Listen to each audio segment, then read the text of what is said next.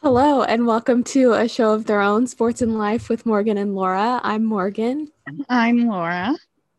And not a lot of MLB news. Um, there wasn't a no hitter this week, so I don't have anything to report on that. Although I did think the Rangers were going to be no hit a third, and I was really going to be annoyed by that. But luckily, I don't have to worry about that again until Tuesday. Um, there was one thing though I did want to mention about no hitters that I forgot in the last week, um, last week's episode, and I got it from the athletic article, and I'm blanking on whose article I got it from. Um, I blanked out his last name. First name Jason, forgot his last name, and it's like in my head. But um, he, I think, I think it was from that where he does like weird, uh, like baseball facts from the week. Um, and so he has this list of things. There have already been more no hitters this year. Um, so there have already been more no hitters this year than there have been full moons. There's only been four full moons. Um, home runs by the reigning major league home run champ, which is Luke Voit, who he's only hit one home run. Uh, weeks uh, when Taylor Swift had Billboard's number one album in America, that was apparently only three weeks that she's had that much. I don't how that is possible when we're in May is confusing to me. Um, this one I'll mention in when we do a brief uh, standings update. There have already been more no hitters than the Twins have won series. The Twins have only won two series this year. And uh, reminder, there have been what did we say eight now? Eight no hitters, and the ninth would be the seventh inning, the seven inning Bumgarner no hitter. So and we're on pace for 23 still, I believe. I don't think that changed. Maybe. I don't know since we didn't have one this week. Um, also, the Rockies road wins, which is um, important to me because the Rangers are about to play the Rockies, even though it's going to be at their home. But whatever. The Rockies only have two wins on the road this season. And um, I guess that doesn't really actually affect me considering the Rangers are playing them at the Rocky Stadium. But anyway, I thought it was an interesting list that I hope I kind of hope they keep up with, but I also don't unless it's going to be more teams added to the no hit rather than just the three that are on that list currently. Because I really don't want to see the Rangers get no hit for a third time, which is going to happen because, much like I'm sure you'll get to in hockey, where the Leafs make a bunch of historic firsts that hurts them, the Rangers love to be the first in things too they did give the Padres their first no hitter in franchise history this year. So why not get no hit three times for the first time ever? That would happen to my team. And, it, and they would all three happen at the new ballpark because it is cursed. So I'm trying to prepare myself, but I'm also feel like every now I'm just like, as long as we get a hit, I'm fine. Like that is where my bar is for Ranger games is get a hit and we're good. It's fine. Nothing else matters. So, I actually have something for baseball that just came up on my Twitter, and I think yes. it's kind of a crazy stat. So this is from 9/11. Sarah Langs t- uh, tweeted through two innings tonight. Jake Degrom has thrown seven pitches at 101 plus miles an hour. That's already the fo- fourth most by starting pitcher in a single game in the pitch tracking era. 2008, behind only Noah Syndergaard, Yordano Ventura, and Nathan Eovaldi. Two of them have 10, one has eight. So he has seven innings to get three to tie and four to pass. I have also retweeted another stat about DeGrom. Uh, today, and that was coming into tonight's game. He led the majors with 13.4 pitches per inning, but but also leading MLB with 14.8 strikeouts per nine, which obviously every strikeout guarantees you throw at least three pitches. So while being an amazing pitcher and striking out everyone, he's also doing it like the most efficiently way possible. But he also plays for the Mets. So, but he also plays for the Mets, so that so he, he although he he is I think the uh the chief of the um why we shouldn't count care about wins and losses because he has like the most marginal wins law it's like right around 500 and it's just because yeah. he'll give up like one run and the team will score nothing exactly Exactly. Um, speaking of standings, we'll start with NL since we were just talking about the Mets. The Mets are actually leading the NL East, which surprises me every time I look at it. They're ahead of Atlanta by three games, uh, but I always expect the NL East to be better than they are because like I just expect Washington since they're not that far removed from their World Series win to be better. Philadelphia feels like they should be better because they have Bryce Harper.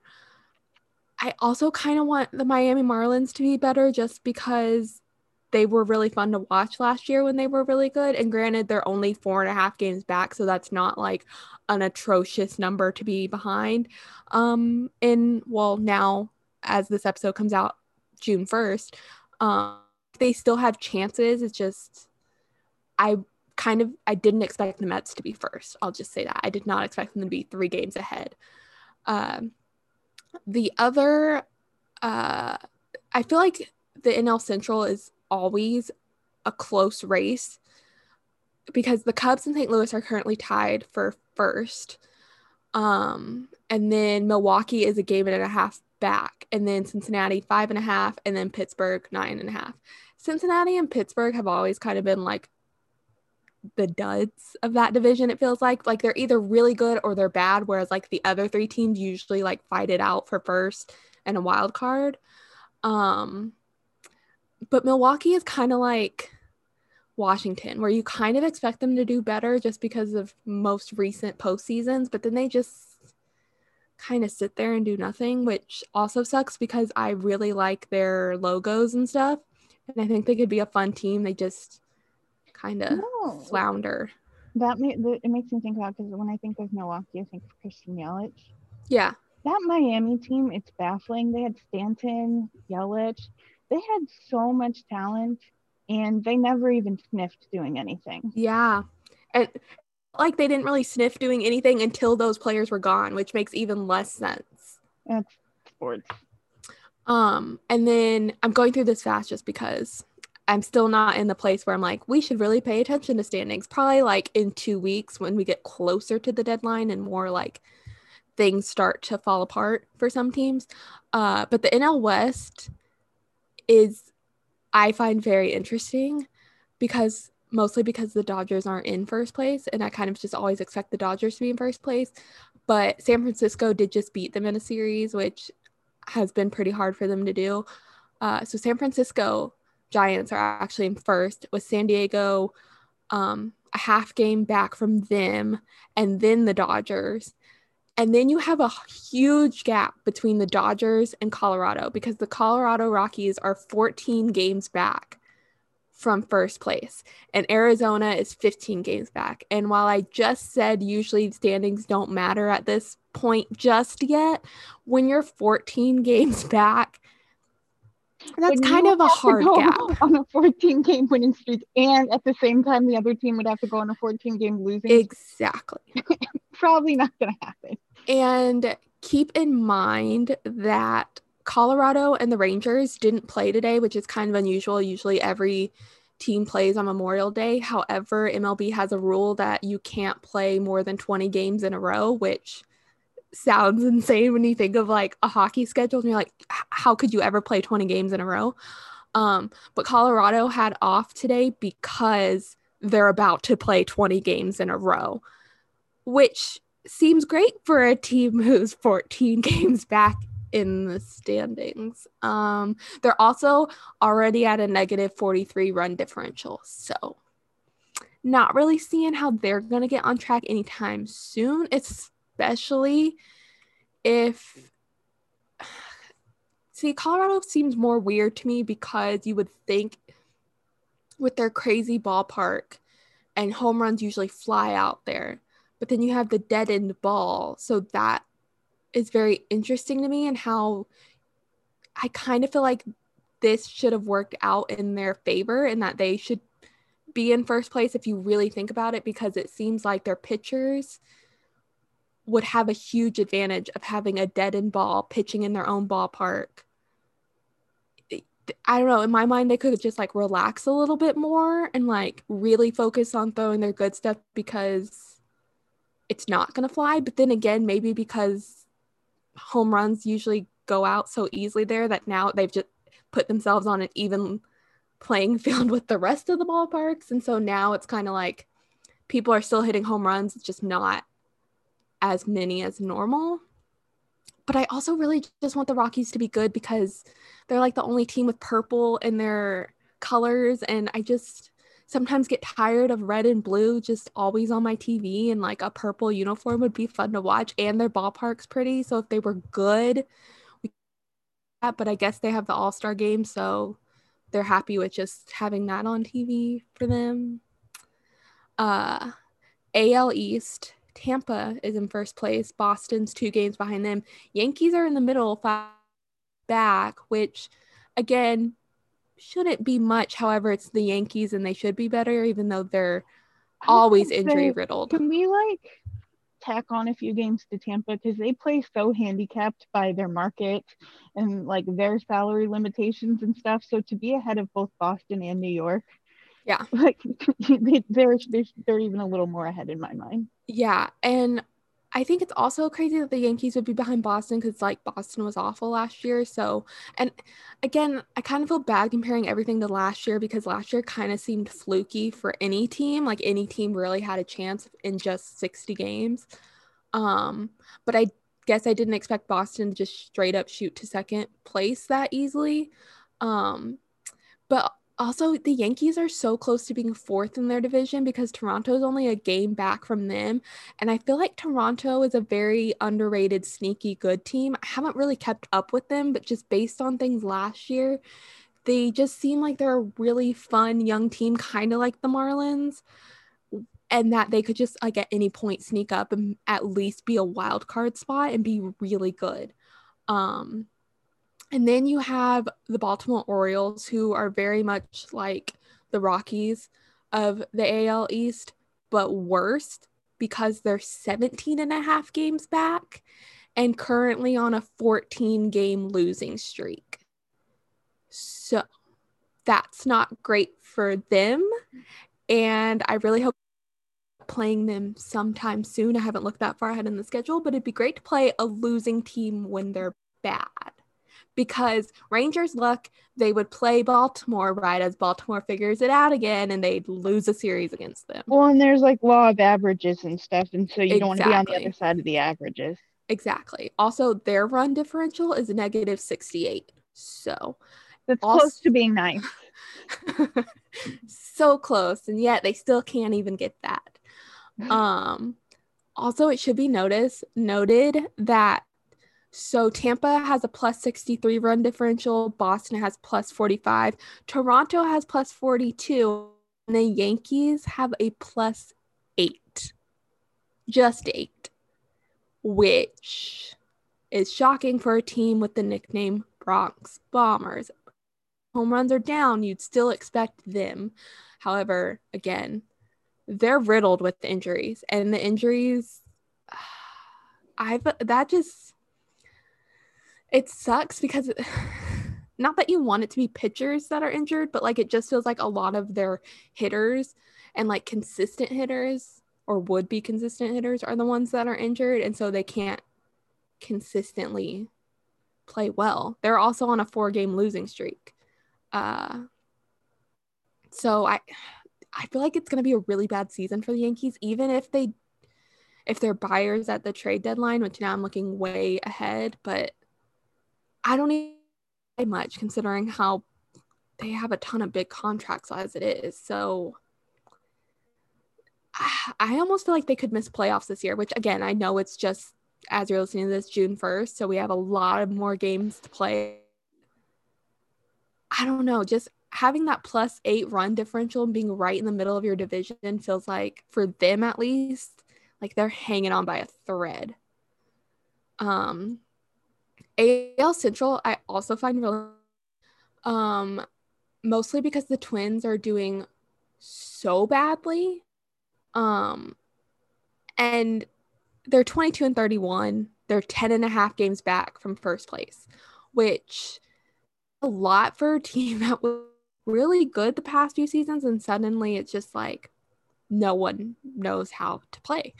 Um, like I said at the in the top of the episode, as last week they had only won two series, which not great. Um and the craziest thing I think about this division is that I at one point Kansas City was like number 1 in baseball. They're now a game under 500, six and a half games back from the division. Uh, everyone except the first place White Sox have a negative run differential. The White Sox are plus 80. Cleveland's hmm. minus the city is minus 23, Minnesota minus 21, and Detroit is minus 55.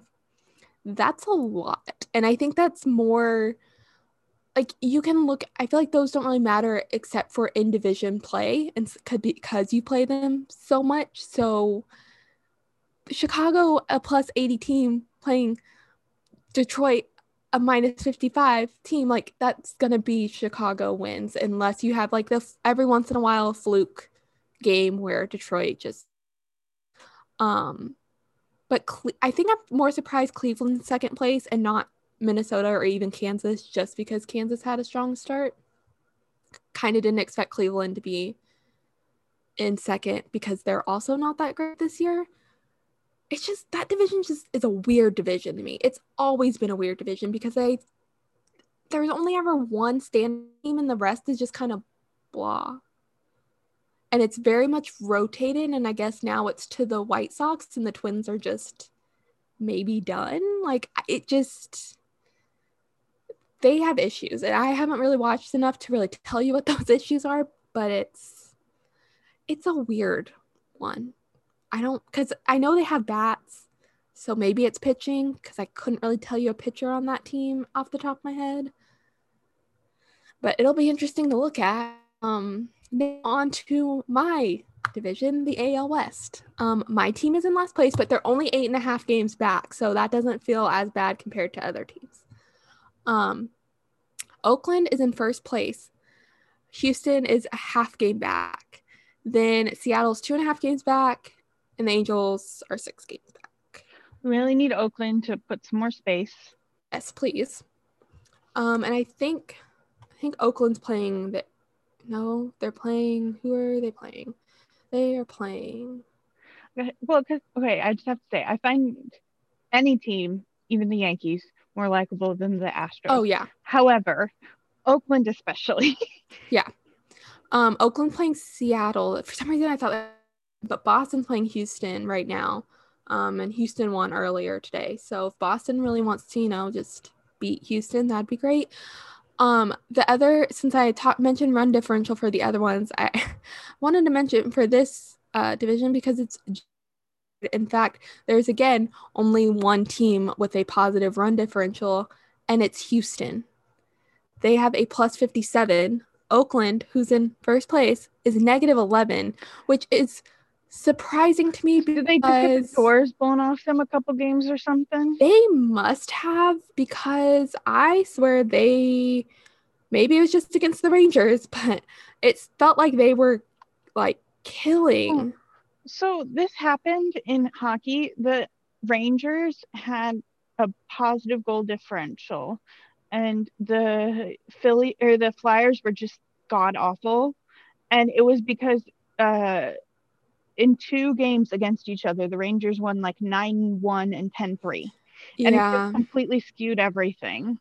Not saying that that the Rangers weren't like an up and coming promising team, and the Phillies, or Phillies, I keep calling them Phillies. The Flyers were a legitimate like garbage can, um, but it wasn't quite that bad.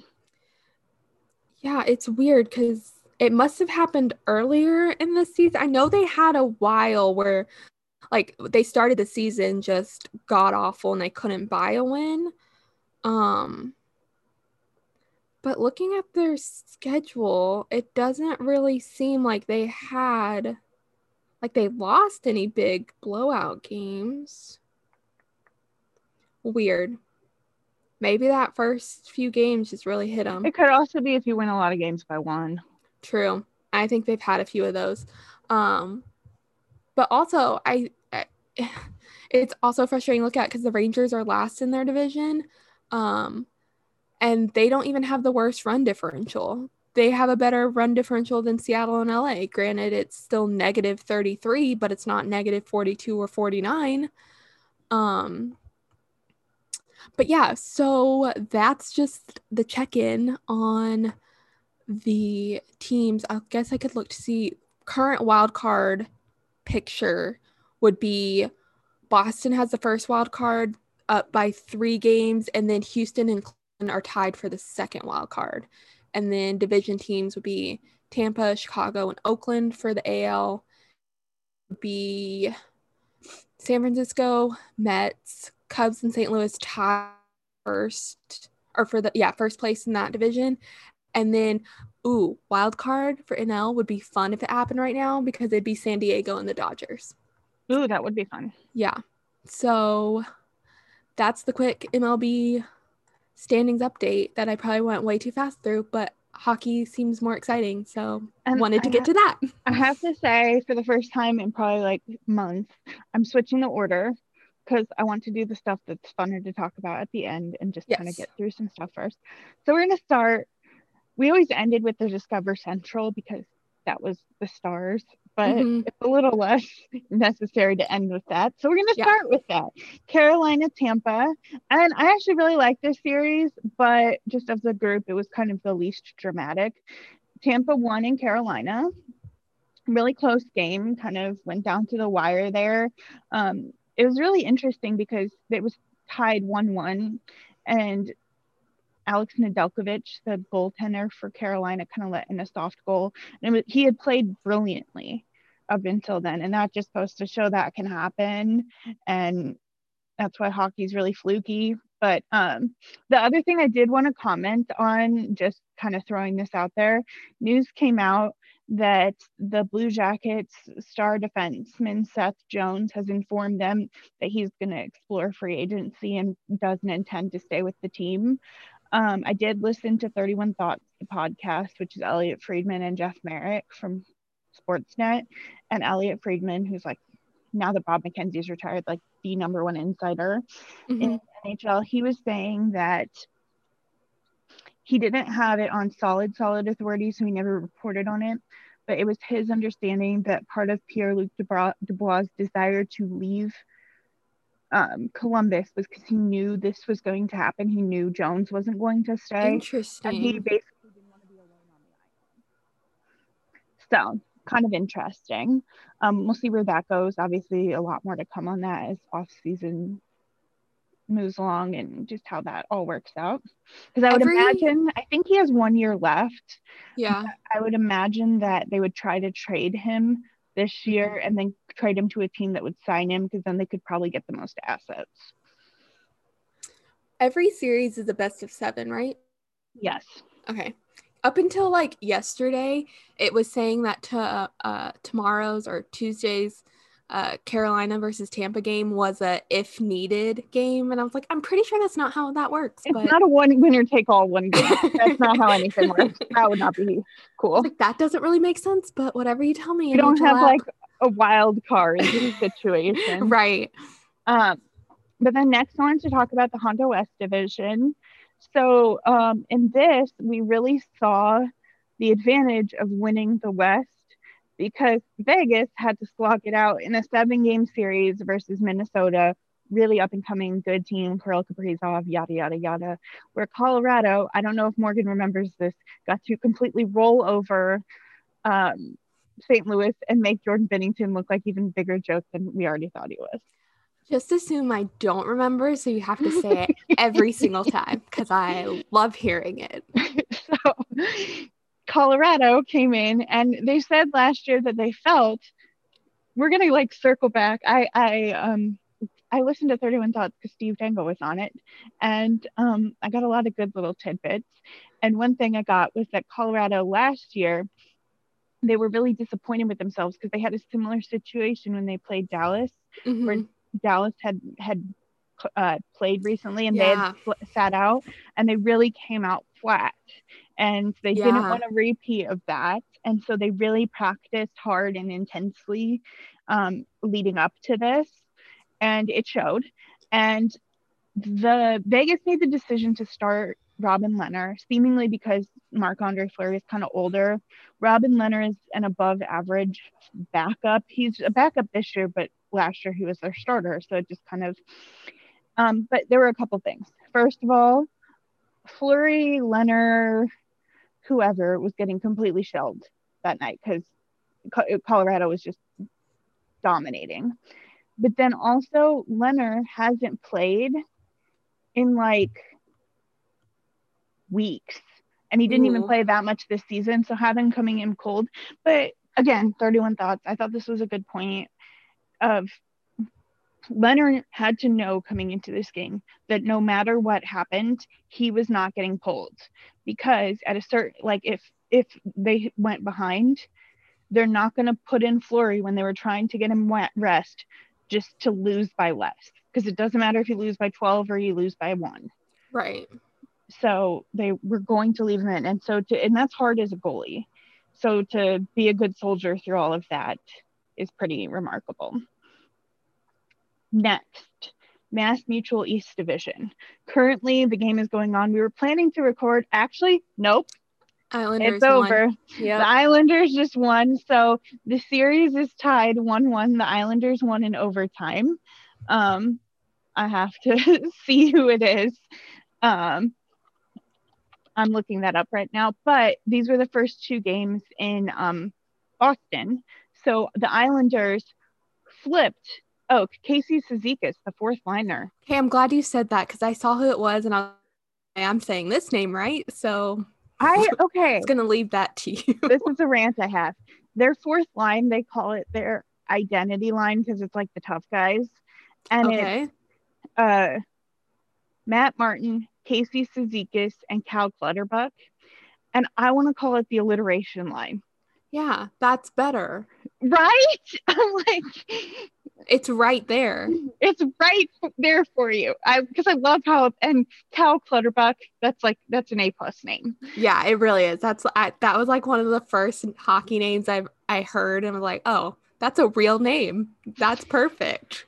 So uh, the series is tied one game apiece. Um, I believe Wednesday they'll play in New York. Interesting thing is Elias Sorokin played game one. They lost.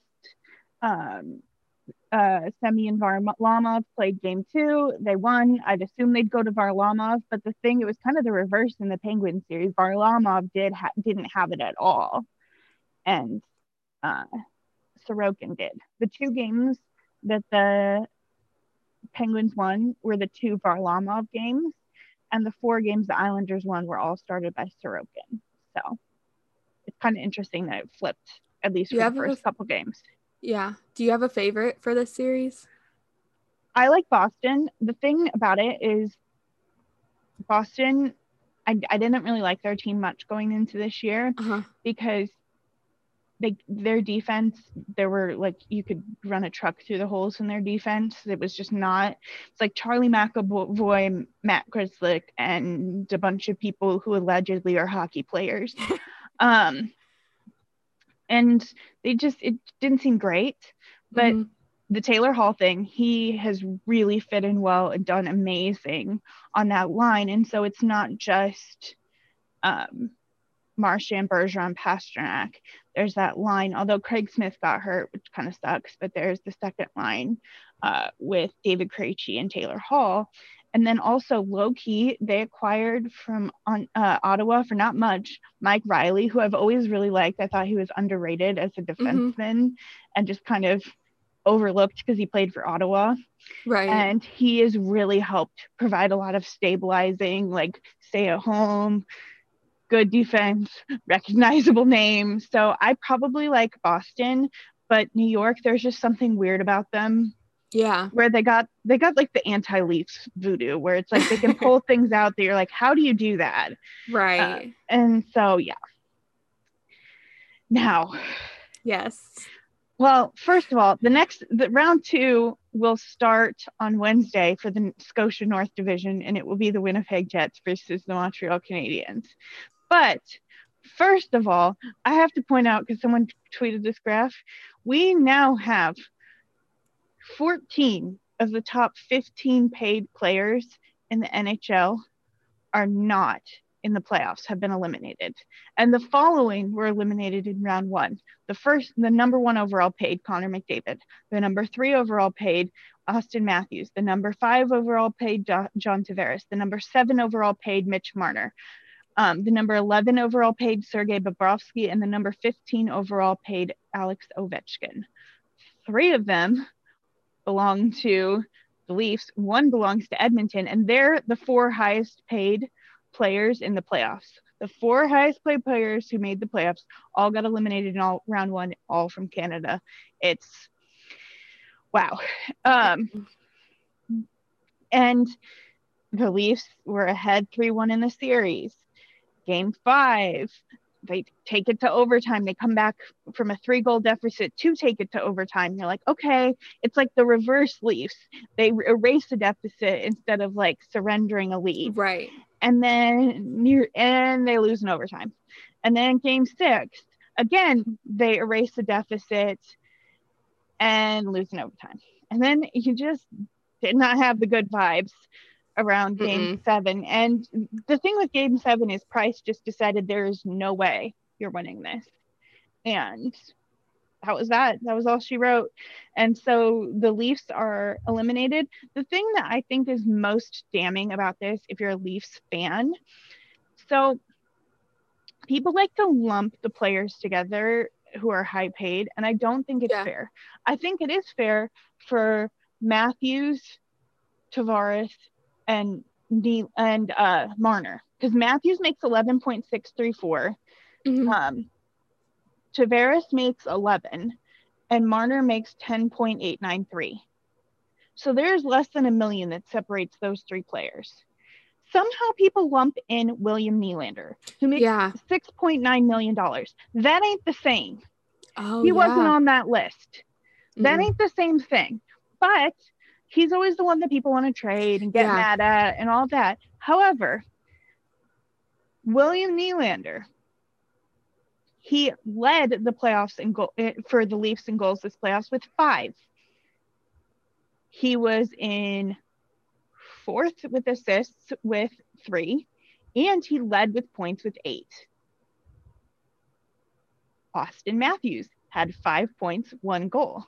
Mitch Marner had no goals, four assists for four points. So who really underperformed here? And it's right. especially Mitch Marner because Mitch Marner, I don't know if you saw his puck over glass in game six. I'm I didn't. Even, I'm I, I root for the Leafs because I want Steve to be happy. Right. That's the me too. But, I'm like, I just need him to be happy because I know the feeling. I feel like even Canadiens fans, maybe they were the only ones who weren't, were just like yelling at the TV when this play happened because they're on a penalty kill. So what happens is William Nylander takes admittedly not the greatest penalty ever. A goal is scored. The Leafs challenge it, a really ill-advised challenge for goaltender interference. The challenge fails, so then they have a two-minute or a delay of game penalty. So they're on the kill for that penalty Marner is a, one of their top penalty killers. He gets the puck. There is like no one in sight. He has the universe of time to do whatever. And he launches it into the stands. I mean, he cleared the glass. It wasn't even a, did that touch the glass or not? It was just like completely cleared everything. So he has to take a puck over the glass delay of game penalty.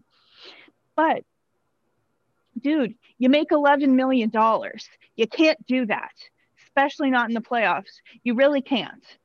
And then I'm sitting there and he just looks completely dejected and everything. And William Nylander is sitting there like trying to talk him up and pump him up and yeah. all this. I'm like, who's the highest paid? Yeah. And, and it's it just I I know he's really likable.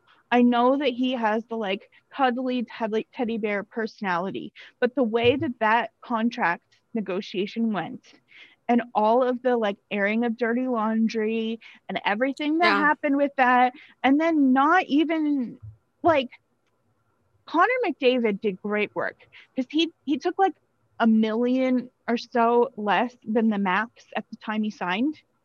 And everyone was like, he came in saying he wanted the max and then was like, no, you know, I want to be able to like ha- surround myself with some good players. So we're we're gonna go ahead and I'll take some less. I'll take some less. Well, he comes off like a really great guy because he took like a pay break, but it still had a $12.5 million contract. Right. Mitch Marner had 93,000 added to the end of his $10.8 million contract because that was his number or whatever. And 10.8 million, could it not that. have been, could it not have been 10 million? Could it not have been nine and a half million? Like there's just, you're not building any goodwill at all. Considering yeah. Mitch Marner at his contract, and I get that the Penguins have a lot of people who've been on contracts for a long time, but Mitch Marner's contract would be the highest paid by over a million on the Pittsburgh Penguins roster. And who would you rather, if, if you had to play a game right now, who would you rather have? Sidney Crosby, Evgeny Malkin, or Mitch Marner? Sidney Crosby. Sidney Crosby for sure. I maybe even want Evgeny Malkin just because he's proven to not lose his head in the playoffs.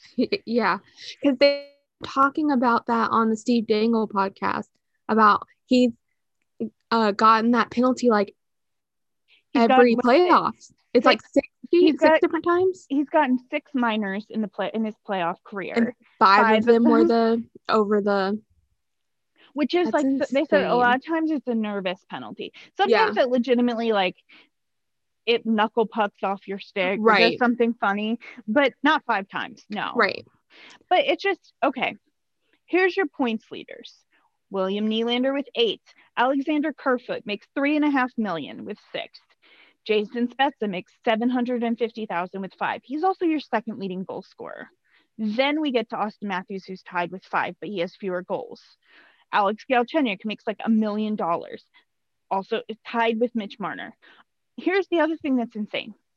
So, Austin Matthews, Mitch Marner, a combined one goal. Jake Muzzin, a defenseman who's like known to be a tough, uh, tough stay-at-home defenseman and didn't play in Game Seven, has two goals. Dang. I some of it is black voodoo magic. I don't know what what they got going on but they're haunted as Steve Dangle worse, screams. It's even worse, I think, than the Mets because the Mets, I think, are regular season haunted, but like they yeah. made the World Series like final or whatever. Like they yeah. They were in the World Series in 2015 against Kansas City, and yeah. arguably, like that had that had a little leaps to it because they arguably played, played better than KC and lost. Yeah, but still, better to do that in the final than in the first round. And like if if the Mets ever make it, they make some noise. The Leafs, they they build you up and make you think they're there's something.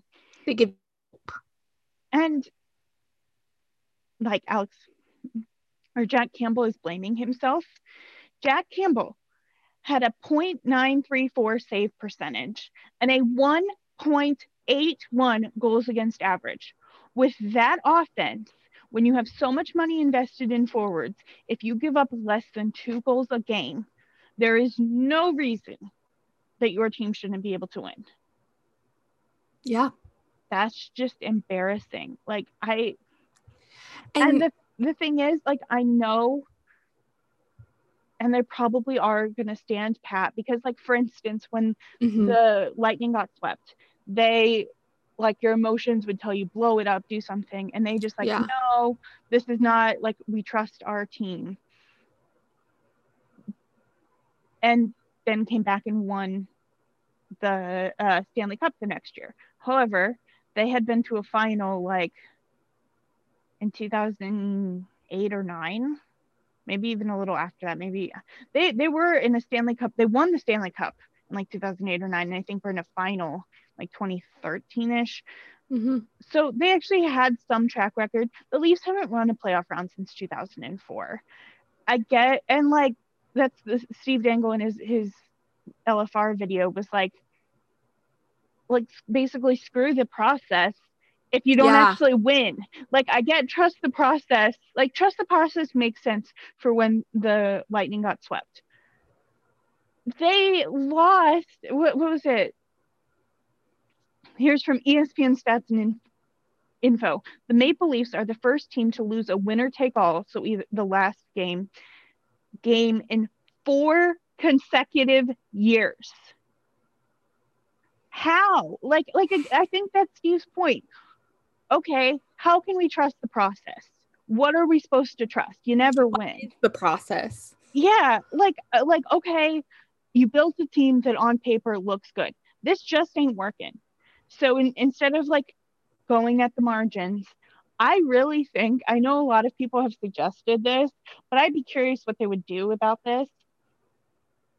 A lot of people are throwing out an Eichel for Marner trade, which is like cruel to Mitch Marner. but when you make that much money, what do you want them to do? Right. And uh, like Eichel is miserable and like basically insisting on being shipped out of Buffalo. Right. And Mitch has no no trade. So they can totally ship him out. The thing that's weird about that then is you have Austin, John Tavares, and Jack Eichel at centers. I guess you'd probably have to move maybe like Sean or Jack It's like a wing or something. I mean, that's a that's like Team Canada where everybody's the center. Some people play the wing, but they all are centers. But people are throwing that out. People are I I think Mitch Marner's the guy because Willie yeah. has had track record of playing well in yeah. playoffs and seven million dollars. It does matter. Yeah. I think if Mitch makes like eight and a half million dollars, there's more of a discussion to be had because Mitch is the better player on paper. Mm-hmm. But dang, like I don't, yeah. he's not that better. it's not like four million dollars better than Willie. Right. I just don't think so. Right. And, and especially think, not when it counts. Yeah, and it's not like it's his first season. It's not his first playoffs. If that you could give you could give him some leeway if that was the case, but I think it's kind of obvious now. Yeah. And it just it sucks, but it and you know the thing is, people are like, well, where's Austin in that? He only had a goal. He's our goal scorer, blah blah blah. He definitely deserves a lot of the blame. And if they trade Marner and this crap happens again, he's definitely getting a lot of the blame. Mm-hmm. But here's the fact of the matter: goals are worth more than assists. Yeah. It's just the truth. Yeah. So them's the breaks. Sorry. I, I have another one for you, given your uh I thought this you this would be relevant to you. Okay. From NHL PR, Corey Perry of the Habs is the seventh oldest player in NHL history to score the winning goal in a game seven. Wow. His, his uh, Brendan Gallagher had the first goal, but then William Nylander ended up scoring a goal late. Yeah. So that put Corey Perry's goal as the game winning goal. So nice. Pretty amazing. I kind of miss Corey Perry, not gonna lie. He's he okay. He is the anti Mitch Marner. During the season, yes, you're yes, like, why yes. is this guy on the team? What is he doing? Yes, that's it. That's completely it. And then in the playoffs, you're like, he comes alive and and that, granted, the the complete lack of refereeing in the playoffs does play his strength. Yeah, but but he also turns it up to another level. Carey Price yeah. is that way. Honestly, you yeah. never see what you saw in these games from Carey Price in the regular season. And it's because I don't think he has that in him anymore for that long of a stretch. Right. But he does have it in him for the playoffs, or at least the first round of the playoffs. And last year it was like the Penguins in the qualifying round, and then I think they played the Philly or I keep doing that. The Flyers in, in six games. Hey, you got the right city. It's fine. Yeah. It's it all starts with the same sound. That's part yeah. of the problem.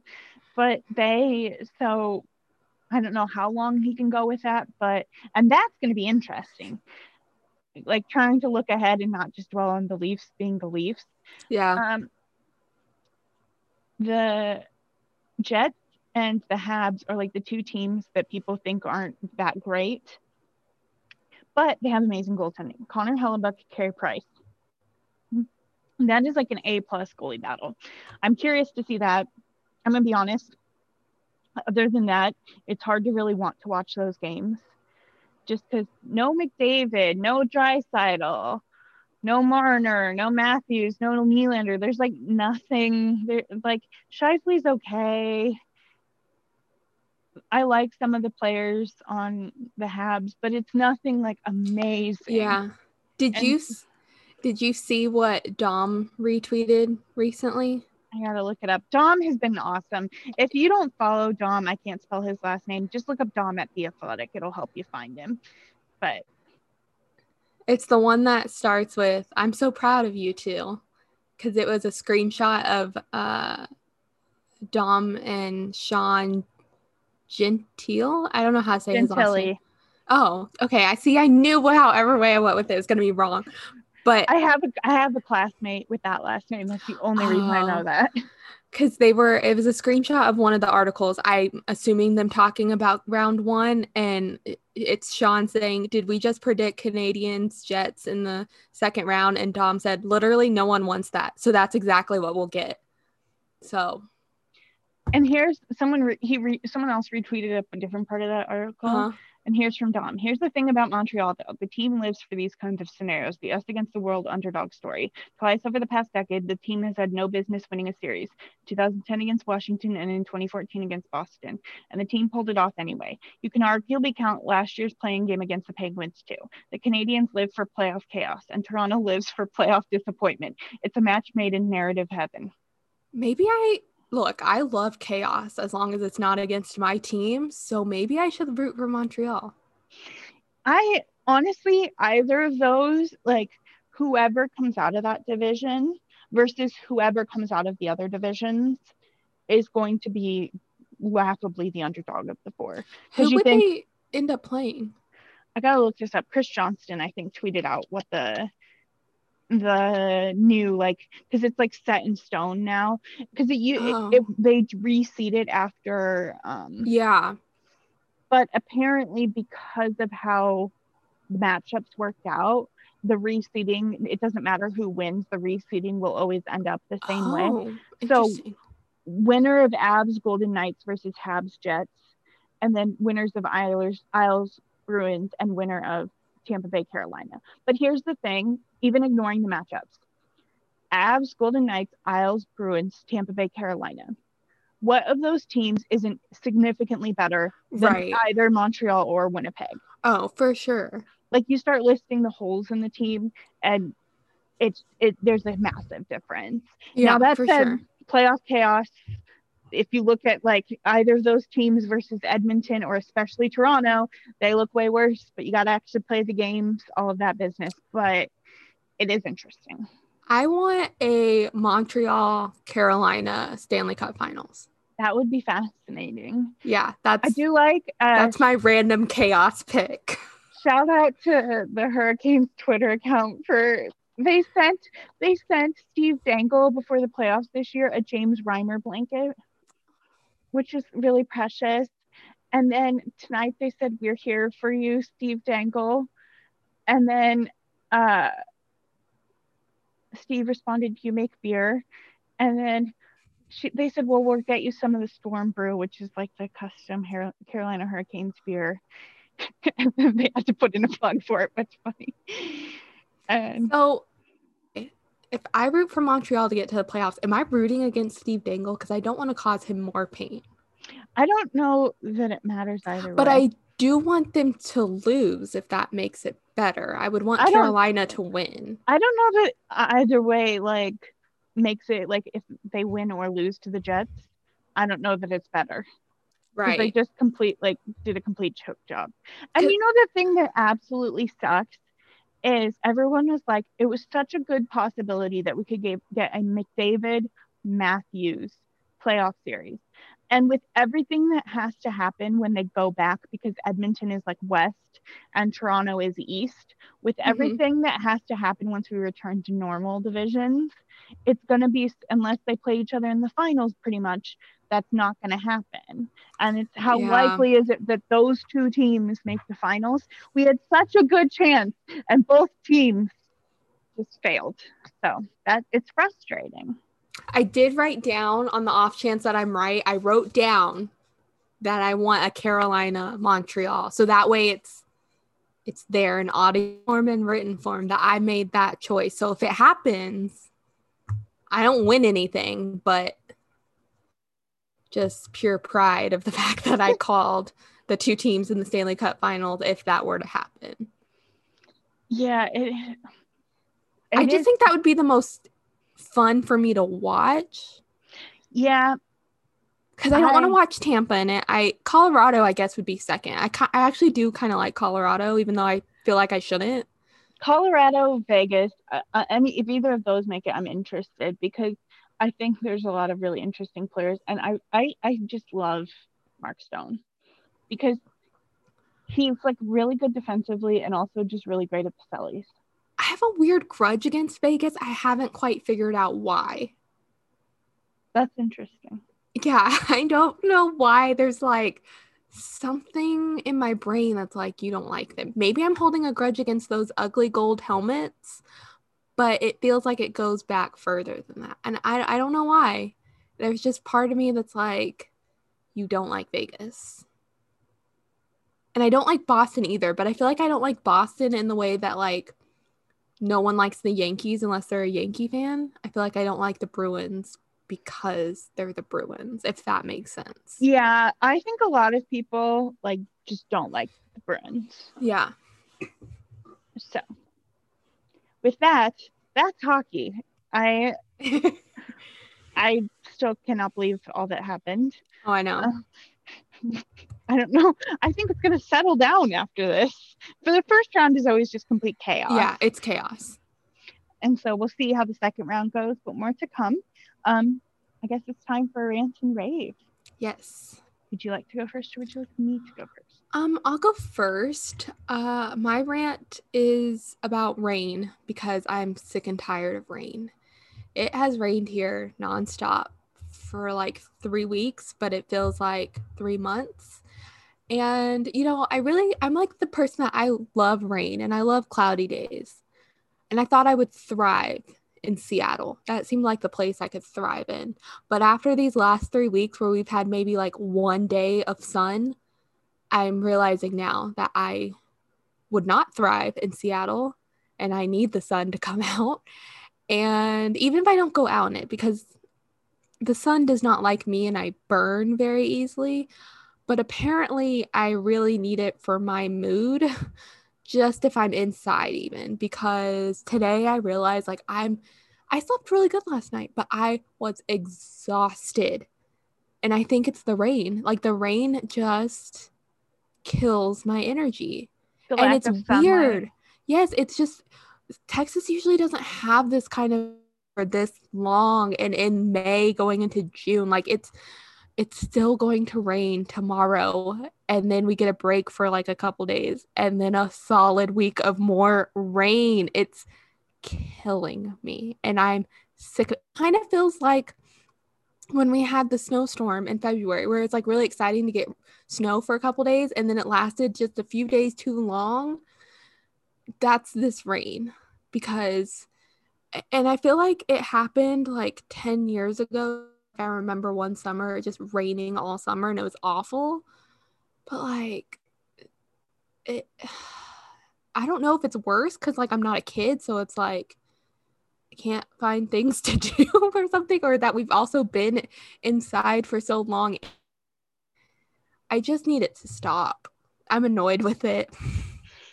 I feel that. um so mine is another L the city of Toronto took and that is, I guess, the larger premier province, Doug Ford, the like premier, like basically he's their governor, is legitimately horrible.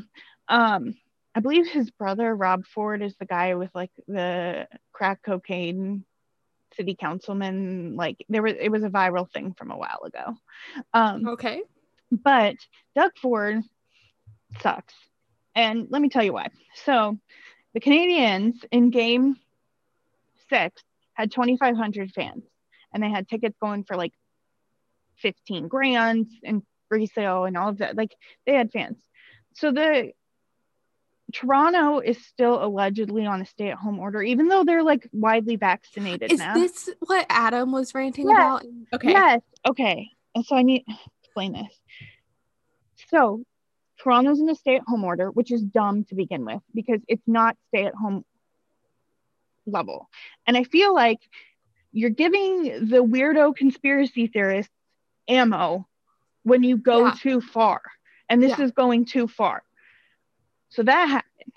Like Adam said, he couldn't even go to like throw his garbage away because they can't can't have that because that would be a gathering point in his apartment, which is idiotic. But then so Toronto says, we want to have 2,500 fans, but we're going to give them away to local first responders who have been vaccinated for a while right. now. Not as long as in the United States, but still for a while. And they're like, nope, can't do that. Which people already hate you. this is like the easiest win ever. Like, yeah. let nurses and doctors go to a Leafs game for free. You don't have to do anything, you just have to let it happen. And then it's like everyone was basically saying what Adam said, which how actually stupid are you? Like, is really this is where we're drawing the line? Like, no. And so they heard that, and then they couldn't, their egos could not let them to say, let them say we were wrong. So it was 500, which come on. That arena holds like around 20,000 people. Yeah. 2,500 people can go there, 2,500 fully vaccinated. Fully vaccinated. And they would go, still be socially distanced. And they would still, because they did this in Montreal, they still have to wear masks. Yeah. The risk, I like, I need some epidemiologist or someone on there to explain to him the minute risk involved. It has to be like less than 1% of a risk, especially depending on what vaccine they got. Yeah, which is it's probably because most of what's going on in Canada is Moderna or Pfizer. Okay, yeah. So it would have to be like 0.0 something. And you're just why? Why was this the thing where it's like of all the shit we got going on, this is where we're taking a stand. I I can't with and like I think Adam made the point because Jesse was like, well, yeah, it's political, like he's a politician, blah blah blah. This should not be political, and it, right. it ended up not being political because so enough people were outraged that right. they had to go back on it. But really, anybody should be on board with this. Like, and they're vaccinated. That's the thing. Okay, even your most stringent like we're not exactly anti-maskers over here like the two of us have long right. supported all of, um, like caution and all of that sort of thing and we're just sitting here like what's the scientific basis of this and if we're going to yell at people and i think we're totally justified in yelling at people who don't get the vaccine and don't wear masks and whatever for not listening to the science then we got to yell at this guy yes. for not listening to the science because the science would clearly tell you that this is okay. Right. And not only okay, it's good because the relative mental health, like, yes, there is a, a value to that. And it it's like it, they weren't even talking full capacity. They weren't even talking half capacity, and they still said no, well, which is insane. Well, and if you see Carolina, who basically had full capacity, mm-hmm. it wasn't full capacity. And here's why because the NHL still has that stupid thing where the glass behind the benches is removed. Oh, right. Yeah. To minimize the COVID risk, even though most of their players are vaccinated and we, no one ever figured out what exactly removing the glass does. Right. So, because of that, the teams rightfully said, "Hmm, we don't want people in those those those rows right behind the bench with no barrier between them and the bench, that just yeah. seems like another kind of safety hazard, not even just yeah. COVID, but like it's like more of a security issue. so there's like a good five to 10 rows blocked off of that. Yeah. So they're not even close to the players, even when it's a full arena. They're right. not close to the players. And I just, I can't. At a certain point, it's like, okay, even in Canada, the vaccine is pretty widely available now. Mm-hmm. if there like there's of course there's some risk involved but it's a negligible risk you have to let people be willing to take that risk because okay if we're saying they can't take any risk then we have to have groceries delivered and then like have a sanitizing station outside the door right. like well okay and if we're doing that don't let anyone get in their cars ever after this is done because there's a risk of accident you can die also it was vaccinated healthcare workers. So ideally, healthcare workers greatly would know the risk and wouldn't even accept the tickets if the risk was that high. Well, and the other thing too, because of Canada versus the United States as far as like different legal stuff and crap like that. It's important to note that they can basically 100% verify that people have vaccines. Yeah. Because they do have some kind of vaccine passport. And you can you can say, and I mean you could say this in America too. It's like, listen, you don't have a legal right to go to a hockey game. You either release your vaccination record to us or you don't yeah. go because yeah. that's not a HIPAA violation. Right. It's saying we control access and we need this information to give you access. They would 100% verify. And plus, those people you could probably verify anyways because they probably can't work without it. Like I know my right. sister's that way. But anyways, that was my long rant. Sorry, got off track. Um my rave is something I actually started watching today. So I'm only two episodes in, but I think it qualifies as a rave. Um, I started watching Mare of Easttown on HBO. I think it's only seven episodes or only seven. I only seven are out. It might only be seven episodes, and I I don't know if it's having a second season. I hope it has a second season. I'm saying as I'm only two episodes in, but I've heard it gets really good. Um, and it has Kate Winslet in it and takes place in Pennsylvania, so she doesn't have her English accent, which I feel like this is the first thing I've watched where she doesn't, because I don't watch a lot of her stuff, but it's like the first thing I've watched that she doesn't have her uh, British accent. So it's kind of weird to see because she's very good at doing like a Pennsylvania accent. Um, but I'm really enjoying it. it. I feel like it's been a while since I've watched a like a a drama slash kind. I mean, it's not true crime, but like a drama crime suspense kind of series in a while. Um, just because I could not handle that at certain points last year. Um, but it's really good so far. And I'm really trying to like not see spoilers. And I, I kind of feel like when you start watching a show is when you start seeing more of the spoilers so I'm hoping you, I finish it really soon. You encountered the spoilers before, but you didn't know the show, so you just right. like your so eye didn't, like, Yeah, exactly. You didn't like really take those spoilers in, so I'm really trying to not pay attention to them. I've heard there's like, I think halfway through there's an episode that's like a really like big shock, so like I'm really excited for that, and also trying not to look up spoilers for that. Um, but so far, two episodes in, I'm really enjoying it. And the the one thing I'm really excited to see, um, which potentially could turn this into a rant in a future ep uh future yeah podcast episode, is if my theories are right, because then I'll be annoyed that I got them right because I, I don't like being right. I want to be surprised. Um and I hope I'm surprised but this was like one of those shows where I could get it right, or I could be like, it could be like Gone Girl, and I'm like the, really shocked. It's the the suspense of Are you right? Yeah, that's true. Um. So my rave, two raves actually. One's a quick one. Uh, so when this comes out on June 1st, it's my sister's birthday. So happy oh, birthday, exciting. Mary. Happy birthday, Laura's sister. She's working and delivering babies, I think. But fun. But work never stops, but my mom's down there. So that's cool.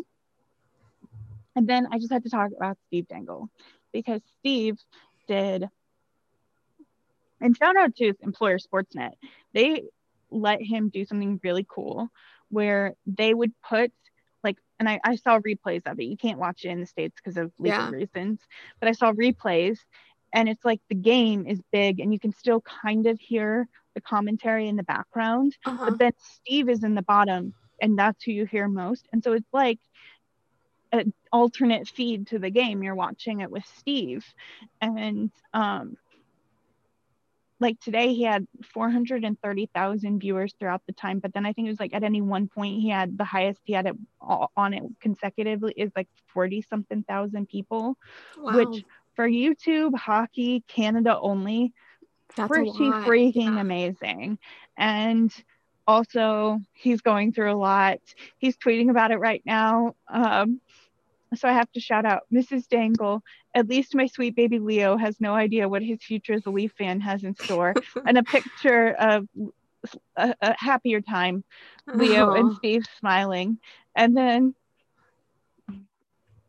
Steve's reply, not sure I can put them through this. Although I thought you might crop out my nipple, but whatever. Leafs lost. Might order nuggets. I'm sad. Him, not them. I'm drunk. Let me suffer. And then um, he retweets that and said apparently Justin Fisher, his friend, uh, writer, and also the person who introduced him to his wife, is sending me nuggets already, my hero. And then he sends a picture of the nuggets and said, Justin Fisher, just a beauty, a legend, a true hero, the goodest boy, the forever homie. so at least he has chicken nuggets. At least he has that.